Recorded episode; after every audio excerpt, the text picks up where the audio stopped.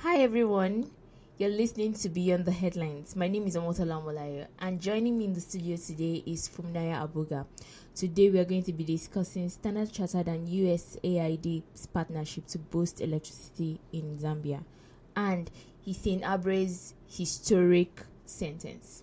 Hi Fumnaya. Hello Omotola. How are you? Fine, thank you. Okay, so can you tell us about Standard Chartered's role in Africa, because they seem to be in the spotlight a lot these days? Yeah, first of all, I'll start by saying that in as much as several or other European banks are leaving Africa or are exiting Africa, Standard Chartered Bank seems to be seeking for growth here.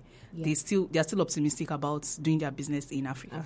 Okay. Because recently they launched their online platform and mobile and online banking platform in 8 African countries. Wow! So which shows that they are not ready to leave. They're not leaving. They are still in the country. So they even opened 10 more branches in Lagos, which is Nigeria's financial hub, this year. Okay. So as part of their efforts to grow in Africa, they are also investing in the power sector.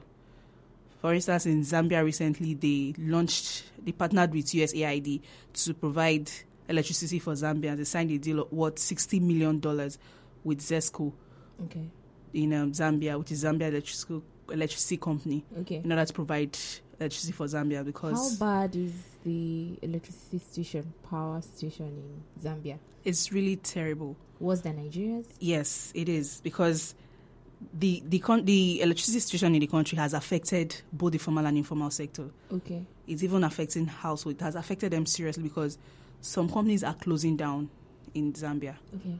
They even import electricity. Wow. Yes. Recently, a Turkish company actually brought in a vessel. Not vessel. They brought in a cargo of electricity in Zambia. Okay. So they actually parked in the shores of Mozambique in order to supply electricity to Zambia. Okay. So Zambia is now buying electricity from Mozambique at the cost of over $18 million. That's a lot of expense. Exactly. So that's why this is actually a significant thing for for Zambia, as they seek to reduce the deficit in electricity. So this partnership is really key. It is developing Zambia. It is, because the power deficit in Zambia is estimated to be around 460 megawatts, which is really huge. Prices of food in the country has gone up, even staple foods. Yeah. Like normal staple foods are supposed to be cheap, that's even gone up because people who produce staple foods can't do that when there is no power. So they usually wait. Okay, it's only when there is power that they produce. Without power, they don't produce. And do they even have the option of generators and stuff like that? Yes, they use generators. And there's something that is actually surprising about Zambia. Zambia is actually the country that is surrounded by water in, like, the most largest area of water in Southern Africa. Okay. But yet, it still suffers power deficit.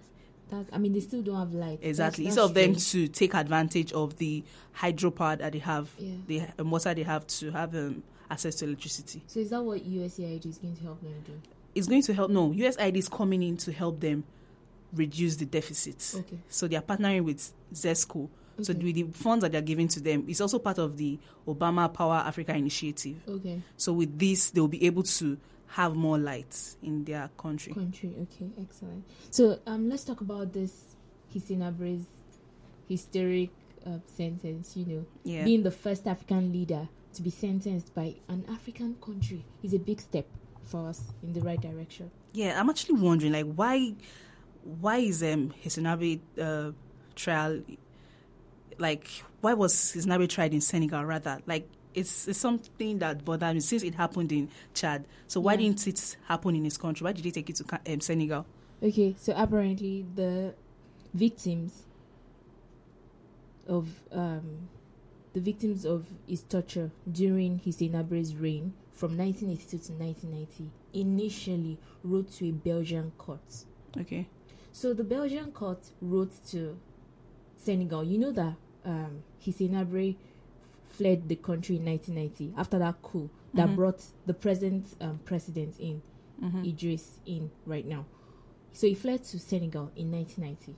So a letter was written to Senegal to extradite Habré. However, the former president was a bit slow in releasing him. You get, saying that Senegal can handle it and all of that. But there was a lot of political mumbo-jumbo around that, you know, like it was a lot of unclear. It was really unclear. There was no clarity right there. It was like they were postponing the judgment, you know, out of favoritism. And of course, the inconsistencies in the rule of law was one of the primary reasons. But you know how African corrupt leaders can aid other African corrupt leaders. Yeah. I think that was really the issue then. However, things changed when Macky Sall became the president of Senegal in 2012. Then Senegal and the African Union proposed to make a plan to create the Extraordinary African Chambers to conduct the trial, you know, within the Senegalese judicial system. So the court was set up, you get, and Habré was indicted in 2013. You know, they placed him in a pretrial custody. Then after a 9-month investigation, they found out that there was sufficient evidence for him to face the trial. So his trial began officially on July 20th, 2015. Yes. And so now, after about 25 years, his victims can see that they've been justified. That yes, justice has been served.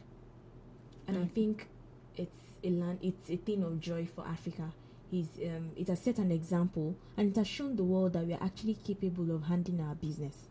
You get, because if you are taking it to Belgium, then the international community will feel like they have to step in, you know, to try our cases or to bring our leaders to trial all the time. Especially the Hittite leaders, you get, those ones that have committed a lot of atrocities, the dictators and all of that. But this has shown that in Africa we can conduct a free and fair trial, you know, and bring the guilty to justice. Okay, wow. So in this chamber, like after being sentenced in this chamber, is there any hope for him, or is there any court of appeal or something like that? Well, or we have to go to the ICC, or I don't know. Just want to find out. He may not go to the ICC, especially if the victims, the people that petitioned him, are satisfied with this ruling, which I think they are, because they were jubilating. However, Habré has been given 15 days to appeal. Though he has been given a life imprisonment sentence right now, but he has 15 days to appeal. Appeal in this same court? Yes, in this court. So what does this trial, or rather Habé's sentence, mean for Africa? Well, I think from now on, the victims of violence, you know, maybe from dictators and all of that, will know that they have a fair chance to bring their dictator or whoever it is that has offended them, no matter their position in the society, they can bring such person to justice. No matter how long it takes. You know, for instance, in Nigeria now, I'm sure the people that suffered during during Sani Abacha's administration or his regime, right? They can come together and form a case. Say he's alive, right? Yeah. Now, you know, he can be indicted and brought to justice because you know we all saw this infographic where they detailed how Hissène Habré tortured his victims at that time, and I'm sure a similar thing happened when Sani Abacha ruled Nigeria. So I think it's a step in the right direction, and I think it's something that Africans should be jubilating and really excited about. Okay, all right. Thank you very much, Omotola. Thank you. Now to the Minute News. Hundreds of Eritreans have been denying the right to seek asylum.